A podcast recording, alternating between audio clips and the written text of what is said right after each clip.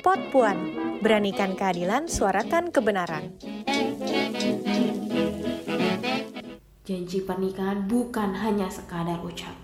Janji pernikahan bukan hanya sekadar melepas masa lajang. Janji pernikahan bukan hanya sekadar kepuasan. Janji pernikahan bentuk kesiapan diri menerima ketidaksempurnaan pendamping. Ketika berpasangan terasa hambar, janji pernikahan telah teringkar. Kehangatan telah memudar Lunturnya kasih dalam ikatan rumah tangga berakhir pada kesengsaraan. Inikah bukti kebohongan manis berderai tangisan batin? Terdengar teriakan beberapa kali. Namun saat kerabat mulai tergesa-gesa, korban cenderung memilih bungkam seribu bahasa. Apa yang sedang terjadi? Catatan tahunan tindak kekerasan terhadap perempuan yang direkam Komnas Perempuan selama tahun 2019 menunjukkan peningkatan hingga 6%. Selama 2019, angka kekerasan dan pelecehan seksual terhadap perempuan tercatat sebanyak 431.471 kasus. 11.105 di antaranya KDRT ranah personal. Sebanyak 6.555 menjadi angka kekerasan terhadap istri tertinggi dari kategori lainnya. Memang, segelintir pihak telah mengurus ke pengadilan agama lembaga layanan mitra Komnas Perempuan, serta unit pelayanan dan rujukan. Bahkan hingga terbentuk pemberdayaan Undang-Undang Penghapusan KDRT atau lebih dikenal UU PKDRT. Sayangnya, hanya 3% yang berhasil terlapor dari keseluruhan kasus kekerasan terhadap perempuan. Mengapa lainnya tetap memilih bungkam? Ketika hati enggan memaafkan, pilihannya hanya berjaga jarak menjauh dari teriakan, berharap usai dalam kedamaian. Maka dari itu, sebagai perempuan, jadilah tangguh tanpa mengeluh. Meski berani tak melulu terapresiasi, kekerasan dalam rumah tangga bukti konkret perempuan rawan ancaman. Ayo bangkit, Indonesia darurat KDRT. Saya Gladys, inilah Pot Puan, podcast perempuan episode 1 bersama Tolak KDRT.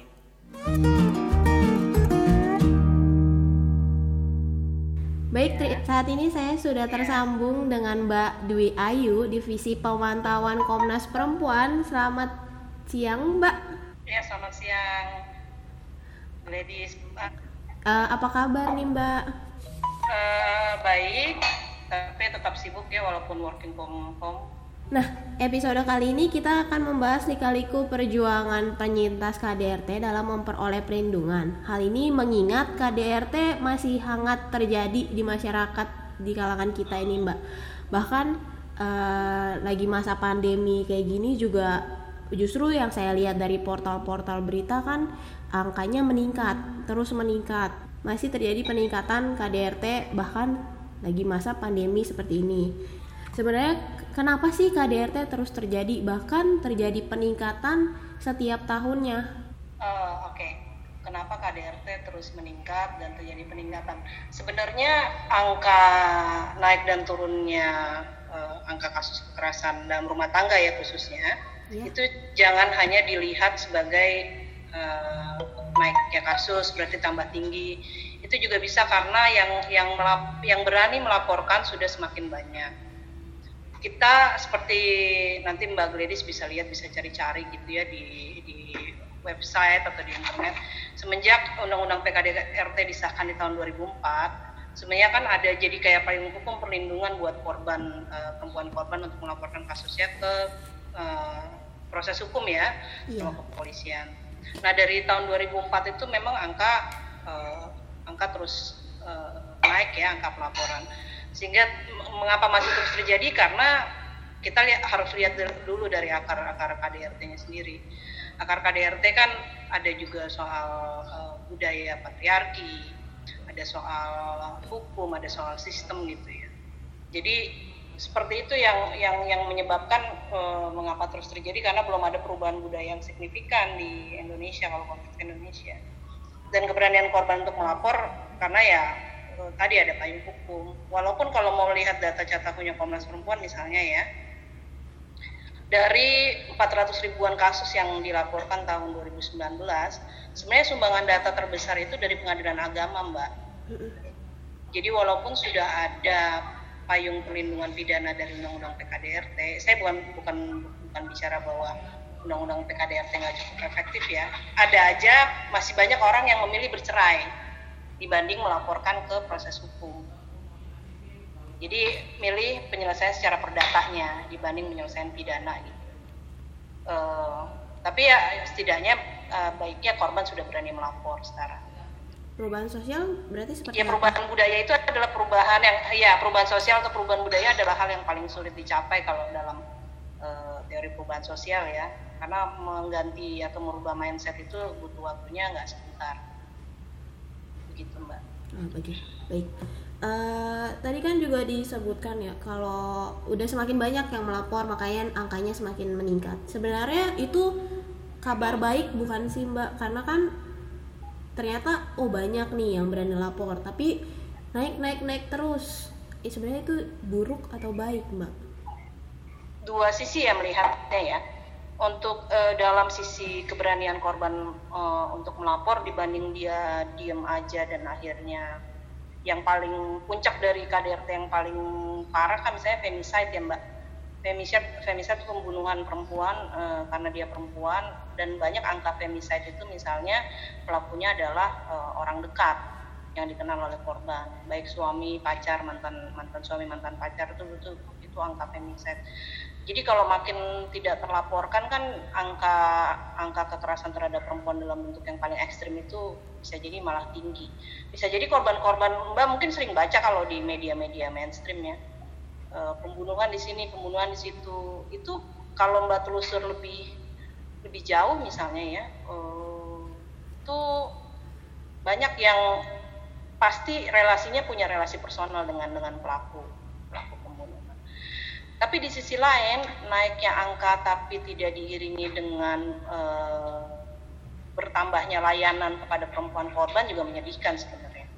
Ini yang Komnas Perempuan kerjakan bertahun-tahun tapi juga kadang uh, masih banyak masih banyak minim perlindungan hukum, ada ada hukum yang tidak tidak tidak hadir lah buat perempuan korban. Ataupun ketika perempuan sudah berani melapor ke proses hukum tidak selalu mudah gitu prosesnya. Untuk korban KDRT misalnya melaporkan suaminya. Meningkatnya kasus tapi tidak di, di, dibarengi dengan uh, perbaikan kinerja uh, lembaga penegak hukum atau aparat penegak hukum juga tidak dibarengi dengan apa namanya perspektif yang baik dari aparat penegak hukum di samping juga ada ada ada bentuk-bentuk uh, kekerasan terhadap perempuan yang yang memang tidak ada payung perlindungan hukumnya seperti pelecehan seksual misalnya masih agak sulit gitu diproses. Uh, jadi untuk menangguli menanggulanginya itu uh, upaya Komnas Perempuan seperti apa, Mbak? Sebenarnya kalau mandatnya Komnas Perempuan, kita kan lembaga nasional spesifik uh, untuk isu kekerasan terhadap perempuan ya. Kita nggak punya mandat sebenarnya nanganin kasus satu demi satu yang kita miliki itu uh, kita tetap menerima pengaduan, kemudian dokumentasi, terus uh, bikin laporan pemantauan, terus kita bicaranya ke uh, kerangka yang lebih besar, istilahnya uh, perbaikan uh, atau reformasi hukum dan kebijakan. Kalau Mbak mungkin ngamatin lima tahun terakhir Komnas Perempuan gencar uh, untuk kampanye anti kekerasan seksual, kemudian sekarang juga sedang uh, mendorong di lahirkannya undang-undang penghapusan kekerasan seksual. Itu kan seperti seperti dulu juga mbak tahun tahun dulu Komnas Perempuan walaupun tidak bekerja sendiri ya bersama organisasi perempuan yang lain undang-undang PKDRT kan itu uh, atas hasil kerja uh, organisasi perempuan mendorong adanya perlindungan bagi kekerasan terhadap perempuan dalam ranah yang sering disebut privat at that time. Misalnya 20 tahun lalu uh, aku nggak tahu kamu udah lahir atau belum. Saya 20 tahun lalu saya misalnya ketika saya uh, eh, SMA gitu ya saya nggak hampir nggak pernah mendengar istilah uh, eh, KDRT gitu. Tapi kan sekarang sekarang rame orang mengenal apa itu KDRT atau ketika sekarang karena lima tahun terakhir bisa karena kita nggak mengklaim semuanya hasil kerja Komnas Perempuan ya. Organisasi perempuan yang lain juga kampanye yang yang yang berkelanjutan teman-teman. Kan orang udah mulai mengerti apa itu cat, catcalling misalnya. Hmm. apa itu sexual harassment nah, apa itu pelecehan seksual. Itu istilah-istilah yang yang sekarang sudah mulai uh, orang mengenali. Pertama kan harus kenal dulu baru bisa menangani. Ya Komnas sih bekerja di di di Eh, berbagai berbagai ranah ya berbagai ranah pencegahan juga melalui subkomisi pendidikan misalnya. Kita berusaha misalnya masukin uh, kurikulum kekerasan berbasis uh, gender dan kurikulum HAM ya tentu saja ya HAM HAM perempuan ke dalam uh, sistem pendidikan lah ya. Uh, berkomunikasi misalnya dengan uh, dirjen uh, pendidikan tinggi bagaimana caranya supaya supaya uh, apa namanya materi-materi soal kekerasan terhadap perempuan bisa masuk ke dalam sistem pendidikan. Kemudian uh, memang pintu masuknya bisa dijadi melalui kasus walaupun kita nggak nanganin ya, karena kan kita tetap menerima. Kayak di divisi saya di subkomisi pemantauan misalnya, karena kita yang memang day to day menerima dan dokumentasikan kasus melalui base data itu. Jadi advokasi itu kan selalu berbasis data ya Mbak ya. Iya. Data-data yang masuk, jenis dan bentuknya apa kita klasifikasi, kemudian hambatan perempuan dalam penanganan hukum itu yang kita ajukan kepada para pembuat kebijakan bahwa ini banyak kasus yang yang melalui mekanisme catahu misalnya. Ini eh, banyak kasus terjadi modelnya seperti ini pelakunya kayak gini negara bisa apa buat ini? Dan juga misalnya karena kita lembaga ham kita mengenalkan kita membangun pengetahuan membangun pengetahuan bagaimana soal-soal isu ham perempuan ini dikenali sebagai negara sebagai bentuk pelanggaran HAM perempuan karena kekerasan terhadap perempuan adalah pelanggaran HAM. Kalau mbak tahu misalnya walaupun kamu nggak belajar hak asasi manusia ya misalnya belajar jurnalisme. Baru tahun 93 di konferensi Wina misalnya hmm. internasional mengakui bahwa kekerasan terhadap perempuan adalah pelanggaran HAM. Itu itu 93 loh. Atau uh, ya kalau untuk konteks Indonesia ya, ya masih masih never ending struggling ya masih perjuangan yang yang yang yang belum selesai karena di satu sisi tadi uh, pengaduan uh, keberanian korban untuk melapor semakin banyak tapi ter, tertatih-tatih nih uh, walaupun kita nggak bisa bilang bahwa nggak ada sama sekali ya uh, instrumen hukum untuk melindungi perempuan ya banyak cuma kadang ada kendala juga di implementasi gitu. jadi Komnas yang membangun pengetahuan mendokumentasikan membuat laporan uh, pemantauan uh, pelanggaran hak asasi perempuannya kemudian uh, pencegahan juga dan yang di, di, di ujung advokasi kita reformasi hukum dan kebijakan. Walaupun ada PR setelah uh, misalkan ya misalkan uh, mudah-mudahan misalnya RUU PKS uh, disahkan entah kapan gitu. Kan ada juga PR implementasi. Misalnya 10 tahun uh, sorry misalnya dari 2004 sekarang udah 2020.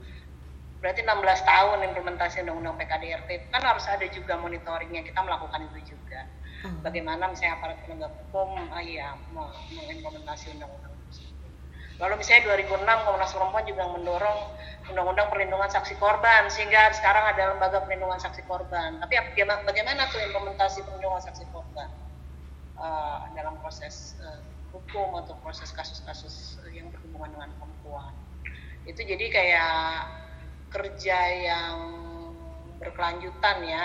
Oh, nafasnya mesti panjang kayak gitu karena karena memang uh, kita tahu sendiri tantangannya kan nggak nggak nggak mudah ya untuk perangkat penghapusan KTP ini mas apa banyak banyak tantangan dan hambatannya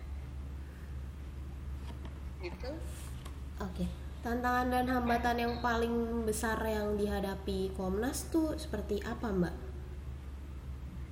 Uh, saya sebenarnya bukan orang hukum sih ya tapi secara kalau kalau kita lihat kan ada struktur hukum ada budaya hukum ada juga uh, satu lagi tuh yang paling berat sebenarnya menurut saya emang budaya ya budaya hukum itu.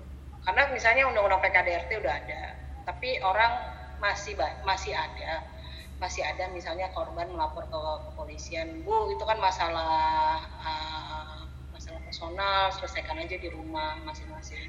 Atau keluhannya misalnya aparat penegak hukum ya e, mengenai kasus-kasus KDRT misalnya korban udah lapor nih tapi kan delik aduan mbak. Nanti dia ngeliat suaminya di balik penjara nggak tega ya bapak anak-anak atau masih Iya, cinta benar, ya. itu masih yang gampang diproses kalau ada visum fisik misalnya lebam. Berarti hukumannya terus- nerima kekerasan fisik ya, Mbak? Yang kelihatan ya berarti. banyak kan? Eh, ya yang kelihatan dan ada kelihatan ada hasil visumnya misalnya ya. Visum eh, visum psikiatri- psikiatrikum kalau itu untuk psikis. Visum visum itu ya misalnya ada lebam. Tapi misalnya untuk kekerasan kekerasan psikis kan bahwa korban mungkin secara fisik nggak kelihatan mbak dia nggak ada lebam dia nggak ada lupa tapi misalnya lak- lakinya selingkuh mulu nggak beres-beres kayak film Work of Marriage lah sih nonton Korea nggak nah Iya, iya lagi heboh yang itu. Iya, Mbak bisa lihat lah. Tapi orang kadang nyalain pelapornya padahal lakinya udah bebas-bebas aja. Eh, atau kayak Maya Ahmad Dhani lah. Mbak lihat kan dia dia nggak ada tuh visum visum apa fisiknya kan enggak, tapi secara psikis apa nggak dia tertekan Iya. selama itu apa selama berrelasi. Tapi kan Maya memilih tidak melaporkan proses KDRT-nya kan, dia memilih bercerai. Itu pun hak asuh anak jatuh ke dia, Dani masih bisa ambil. gitu. Banyak kasus yang perempuan kalah deh kalau kalau kalau proses-proses eh, udah masuk ke hukum gitu. Itu yang kita kita temui kasus-kasus yang diadukan ke Komnas ya. Banyak korban malahan kadang dikriminalisasi balik. Misal dia udah nggak dapet nafkah nih ya, udah nggak dapat nafkah dari suaminya mau beli pampers dan susu anaknya nggak nggak bisa. Pernah tuh ada ada uh, satu kasus yang Komnas jadi komisioner Komnas ya jadi saksi ahli. Terus dia ngambil ATM lakinya. Lah gua mau beli susu nggak bisa mau beli pampers nggak bisa dia ngambil ATM.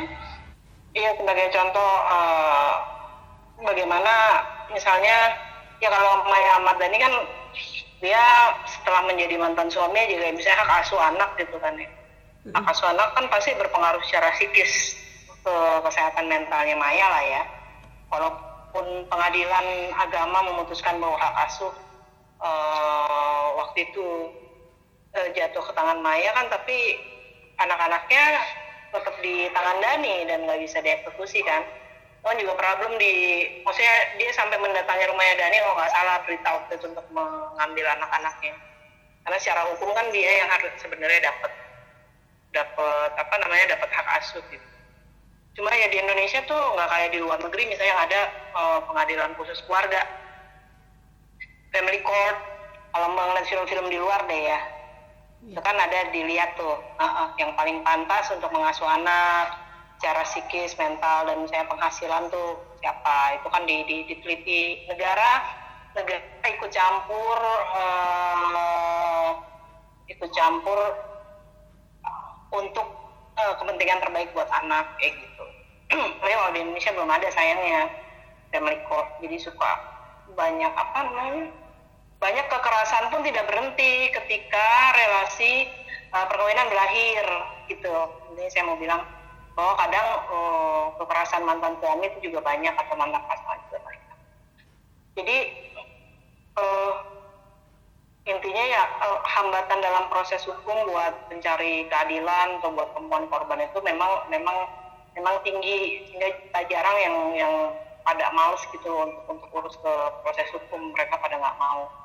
Lebih memilih ya udah udah udah mengalami kekerasan udah mendingan bisa uh, bercerai di, di pengadilan agama atau bercerai di pengadilan negeri tergantung ini kan tergantung agama uh, yang bersangkutan Iya, jadi lebih banyak yang diam juga ya Mbak ya, karena ngerasa Nah, percuma. Nah, kita kita menilai angka-angka kekerasan yang selama ini tercatat adalah puncak gunung es, bilangnya begitu ya.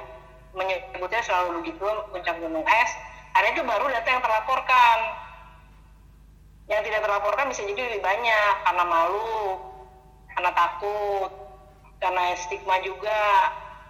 Ya walaupun saya nggak tahu ya eh, data pengadilan agama beberapa tahun terakhir sih ber, ber- perceraian tuh kalau pengadilan agama ya pengadilan agama kan khusus muslim misalnya itu banyak cerai yang diajukan oleh istri cerai kalau cerai oleh istri kan namanya cerai gugat ya. Iya. kalau dalam Islam ya mbak ya. Terus eh, eh, kalau cerai talak diajukan oleh suami. Memang beberapa tahun terakhir banyak angka cerai uh, cerai gugat tuh terlalu tinggi gitu. Ya bisa jadi karena ada kekerasan uh, di dalamnya. Kalau angka di polisi sebenarnya kalau mbak mau uh, mbak mau lihat di data catahunya KP itu ada tuh data-data dari berbagai lembaga polisi juga angkanya tinggi tapi memang banyak uh, misalnya data kekerasan seksual gitu ya. Polisi terus uh, apa namanya LSM, USSC tapi memang 10 tahun terakhir kalau bicara data kekerasan terhadap istri itu selalu paling sekitar 80 sampai 85 persen lah mbak dari total data kekerasan kekerasan terhadap perempuan. Paling tinggi itu kekerasan terhadap istri kan 10 tahun bukan data yang sebentar ya. Iya betul. Jadi memang oke okay, masih terus terjadi. Ya itu yang melapor. Kalau yang nggak lapor ya kita nggak tahu di mana cari datanya kan. Kalau dia nggak lapor nggak berani. Mungkin bisa jadi nggak mau lapor kenapa ya uh, stigma janda misalnya. Atau kan urusannya urusan keluarga juga. Maksudnya mertuanya bisa marah atau anaknya mama kenapa laporin papa misal ya kan kita nggak tahu kan ya wajar lo di gitu nama laki lo nggak ngurus diri gitu kan misalnya iya banyak banget kalau iklan-iklan Iya, mbak kalau lihat iklan-iklan taruhlah pembesar payudara atau pemutih kulit gitu. Kan beban beban supaya suami tidak kabur gitu atau tidak pergi ke pelakor gitu kan beban di istri sahnya kan. Iya, iya dituntut ya, fisiknya jadinya. Iya, karena lu kurang merawat diri. Iya, iya. Eh, makanya lu kurang merawat diri. Kamu cerewet sih jadi perempuan, gak cuma fisik aja kan. Perilaku juga misalnya kamu nuntut sih materialistis sih jadi laki mau kabur gitu kalau perempuan lagi oke mau kabur laki mau istrinya bening cantik merawat diri kalau mau kabur ya kabur aja kan karena kalau datanya UN satu dari tiga perempuan mengalami UN uh, eh, PBB ya mbak ya datanya UN Women ya PBB untuk khusus kekerasan terhadap perempuan itu ya satu dari tiga perempuan pasti pernah mengalami uh, violence uh, dalam masa hidup mereka. Kan tadi juga Mbak setuju kalau banyak stigma buruk yang menimpa korban, yang ngeracunin pikiran korban. Uh, Sebenarnya ada nggak sih atau bisa nggak sih stigma buruk itu tuh dihapuskan? Terus gimana Mbak? Menghapus stigma buruk korban ya. Sekarang ini kan era era post truth ya Mbak. Belajar hmm. ya Mbak era pasca kebenaran orang orang banyak yang makin gak rasional sebenarnya sekarang tuh ya banyak yang makan hoax banyak yang apa cuma ya menurut saya stigma buruk itu hanya bisa dihapus kalau lu sudah sorry bahasanya kalau gue deh kalau kita sudah punya consciousness atau kesadaran itu. Nah sadar itu dengan apa? Dengan ya isi kepalanya di, dirubah. Dirubah dengan apa? Dengan edukasi. Sekali lagi pendidikan. Program kerja atau perencanaan Komnas Perempuan yang akan atau sedang berlangsung terkait KDRT uh, eh, khususnya istri apa aja Mbak? Kita masih mau meneruskan uh, kerjasama dengan Kementerian Pemberdayaan Perempuan terkait implementasi undang PKDRT karena masih banyak hambatan juga ya Mbak. Ada satu pasal yang agak sulit dilaksanakan di, di di undang-undang KDRT itu kalau kayak di luar negeri itu restriction order jadi lu nggak boleh deket korban dalam jangka waktu berapa gitu hmm. karena kita tengarai uh, sering akhirnya jadi yang fatal tadi extreme violence tadi yang sampai femicide udah berulang kan uh, kekerasannya. Nah itu kan harusnya ada ada restriction order ya. Kalau di luar gitu. Sebenarnya di pasal di undang-undang PKDRT itu ada restriction order. Ya perintah perlindungan Pak itu masih sulit tuh dilakukan.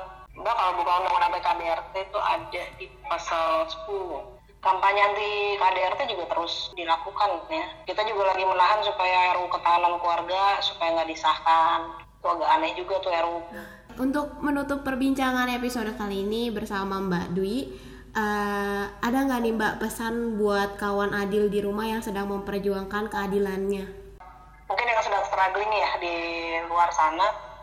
Yang pertama jangan jangan takut uh, jangan hilang harapan.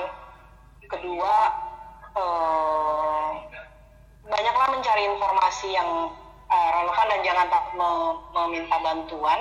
Yang ketiga ya persiapkan mental dan dan kamu pasti bisa keluar dari kekerasan yang yang sedang uh, kamu alami dan kamu tidak sendirian.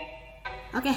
uh, baik Mbak. Terima kasih telah uh, mampir dan ngobrol bersama. Nih, uh, iya, iya, sama-sama. Uh, saya Gladys, pamit istirahat. Beranikan keadilan, suarakan kebenaran. Pot Puan, beranikan keadilan, suarakan kebenaran.